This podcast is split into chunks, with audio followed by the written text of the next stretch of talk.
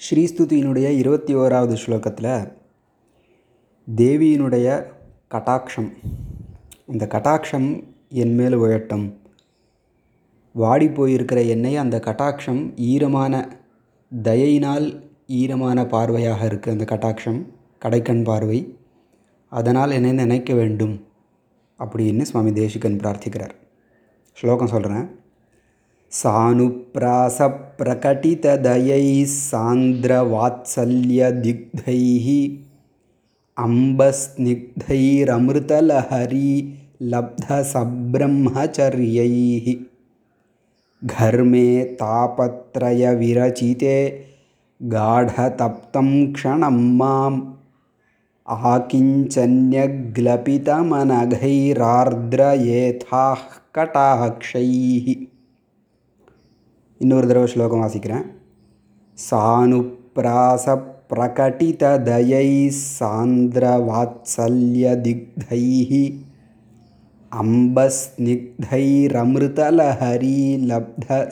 अम्बस्निग्धैरमृतलहरीलब्धसब्रह्मचर्यैः घर्मे तापत्रयविरचिते गाढतप्तं क्षणं माम् ஆக்கிஞ்சன்யக்லபிதமனகைரார்திரயேதாः கடாக்ஷைஹி ஸ்லோகத்தினுடைய கடைசி பதம் கடாக்ஷைஹி இந்த கட்டாட்சங்களால் ஆர்திரயேதாக நனைக்க வேண்டும் ஈரப்படுத்த வேண்டும்.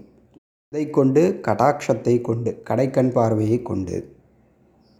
அந்த கடைக்கண் பார்வைகள் தேவியினுடைய கடைக்கண் பார்வைகள் எப்படிப்பட்டதுன்னு வர்ணிக்கிறார். அம்ப தாயே சானுப்பிராச பிரகட்டித தயைஹி அனுப்பிராச அப்படிங்கிற சப்தத்திற்கு தொடர்ச்சியாக அப்படின்னு அர்த்தம். தயானா கருணை இல்லையா? தொடர்ச்சியாக கருணையை வெளிப்படுத்தக்கூடிய உன்னுடைய கடைக்கண் பார்வைகள். சானுப்பிராச பிரகட்டித தயைகி. சாந்திர வாத்சல்ய திக்தைகி. வாத்சல்யம் அப்படிங்கிற சப்தத்திற்கு பிரேமன்னு அர்த்தம். அன்பு.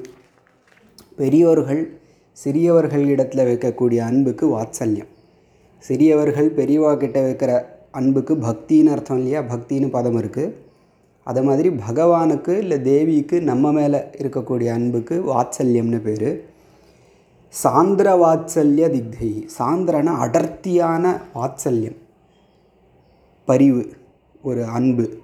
அந்த அன்பினால் நனைக்கப்பட்ட திக்தைகி பூசப்பட்டதான கடைக்கண் பார்வை. தேவி கடைக்கண் பார்வை பார்த்தாலேயே அனுகிரகிக்கணுங்கிற எண்ணத்தோடு பார்க்குறா இல்லையா?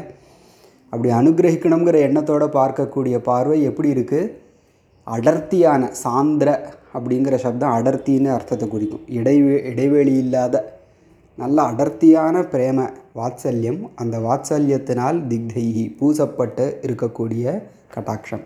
அந்த கட்டாட்சங்களை கொண்டு என்னை நீ நினைக்க வேண்டும்னு பிரார்த்தனை வரப்போகிறது அப்புறம் அம்ப ஸ்னிக்தைஹி ஸ்னிக்தம்னா ஸ்னேகம் நிறைந்த ஸ்னேகமும் அன்பு தான் அதாவது காவியங்களில் ஒரு சில சமாச்சாரங்கள் ரிப்பீட் ஆனால் அது ரிப்பீட் செய்யப்படக்கூடிய அந்த விஷயத்தினுடைய ஒரு உயர்வை தான் குறிக்கும்.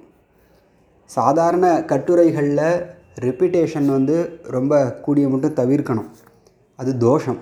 ஆனால் காவியங்களில் ரிப்பீட் வந்து குணம் ரிப்பீட் பண்ணுறது ஒரு உயர்ந்த குணமாக இருக்கும். ஏன்னா இந்த அளவுக்கு ரிப்பீட் பண்ண வேண்டியிருந்தால் அதனுடைய விஷயம் சொல்லப்படுற திருப்பி திருப்பி சொல்லப்படுற விஷயம் வந்து எவ்வளோ உயர்ந்தது அப்படிங்கிற எண்ணம் வாசிக்கிறவளுக்கு வரும்.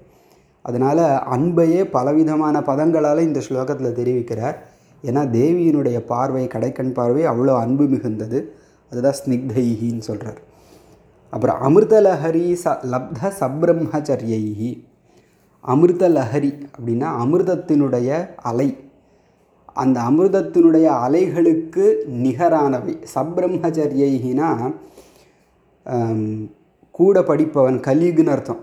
கிளாஸ்மேட் அப்படின்னு அர்த்தம் சப்ரம்மச்சரியை இந்த இடத்துல அதாவது தேவி வந்து பார்க்கடல்லேருந்து உதித்தாள் அமிர்தமும் பார்க்கடத்தில் பார்க்கடல்லேருந்து தானே உதித்தது. அதனால் அமிர்த சகோதரின்லாம் தேவியை சொல்கிறது உண்டு இங்கே தேவியினுடைய பார்வையும் அமிர்தமும் ஒன்று. ரெண்டும் கிட்டத்தட்ட ஒரே மாதிரி. நண்பர்கள் தோழர்கள் போல். அமிர்தம் எப்படி உஜ்ஜீவிக்குமோ ஒருவனுக்கு சாகாவரத்தை கொடுக்குமோ அது மாதிரி தேவியினுடைய கட்டாட்சமும் நம்மளை காப்பாற்றும் அப்படிங்கிறதுனால அமிர்தலஹரி அமிர்தத்தின் அலைகளுக்கு நிகரானவை. லப்த சப்ரம்மச்சரியை இப்படிப்பட்ட பார்வைகள் கர்மே தாபத்ரய விரச்சிதே. கர்மம்னா வெயில். இந்த வெயிலில் வாடுகின்ற எனக்கு இந்த பார்வைகள் வேணும்னு பிரார்த்தனை பண்ண போகிறார் கர்மே வெயிலில். எப்படிப்பட்ட வெயில் அப்படின்னா சாதாரண வெயில் காலத்து வெயில் ஒன்று அதுவே நம்மளை வாட்டும். தாபத்ரய விரச்சிதே கர்மே. ஆத்தியாத்மிகம் ஆதி தெய்வீகம் ஆதி பௌத்திகம்னு மூன்று விதமான தாபங்கள் சாஸ்திரங்களில் சொல்லப்படுகின்றன. ஆத்தியாத்மிகம்னா ஆத்ம சப்தத்தினால இங்கே இந்திரியம் மனசெல்லாமும் எடுத்துக்கலாம். தன்னால் தனக்கு ஏற்படக்கூடிய தன்னுடைய சரீரத்தினால இல்லை மனசால் நமக்கு ஏற்படக்கூடிய துன்பத்தை ஆத்தியாத்மிகம்னு சொல்கிறது ஆதி பௌத்திகம் அப்படின்னா பூத சப்தத்தினால பிராணிகள் சொல்லப்படுறது. பிராணிகள் மூலமாக நமக்கு கிடைக்கக்கூடிய துன்பம். அதை வந்து ஆதி பௌத்திகம்னு சொல்கிறது விஷ ஜந்துக்கள் இப்போ வௌவாலால் வைரஸ் வருதுன்னெலாம் சொல்கிறோமே இதெல்லாம் ஆதி பௌத்திகம். பிராணிகள் மற்ற உயிரினங்கள் கிட்டேருந்து நமக்கு கிடைக்கக்கூடிய துன்பங்கள். ஆதி தெய்வீகம்னு மூன்றாவது நம்மளுடைய கண்ட்ரோலில் இல்லை கட்டுப்பாட்டில் இல்லை இயற்கை சீற்றங்கள். அப்படி இயற்கை சீற்றங்களால் நமக்கு கிடைக்கக்கூடிய துன்பங்கள் ஆதி தெய்வீகம் அப்படிங்கிற சப்தத்தினால சொல்கிறது இது தாபத்ரயம் அப்படின்னு பிரசித்தம். இப்படி இந்த தாபத்ரயம்ங்கிற மூன்று இன்னல்களால் இன்னல் இன்னல்களாகிய கர்மே வெயிலில் கர்மே தாபத்ரய விரச்சித்தே காட தப்தம். காடன மிகவும் தப்தம் தவித்து போயிருக்கக்கூடிய. வெயிலில் எப்படி தவிப்போமோ? வெயிலே தவிப்போம். இது தாபத்ரய விரச்சித்தம். மூன்று இந்த மாதிரி இன்னல்களால் ஏற்படுத்தப்பட்ட கர்மே வெயிலில் காட தப்தம் மிகவும் தவிச்சு போயிருக்கக்கூடிய மாம் என்னை க்ஷணம். தேவியினுடைய பார்வை இடைவிடாது வேணும்னு கேட்கல இங்கே தேசிகன் தெரிவிக்கிறார் ஒரு க்ஷணம் உன்னுடைய கடைக்கண் பார்வை என் மேலே பட்டுதுன்னா போதும். அது அதுக்கே அந்த பலன் உண்டுன்னு சொல்கிறேன் தேவியினுடைய கடைக்கண் பார்வை இடைவிடாது நம்ம மேலே பட்டால் சந்தோஷம்தான்.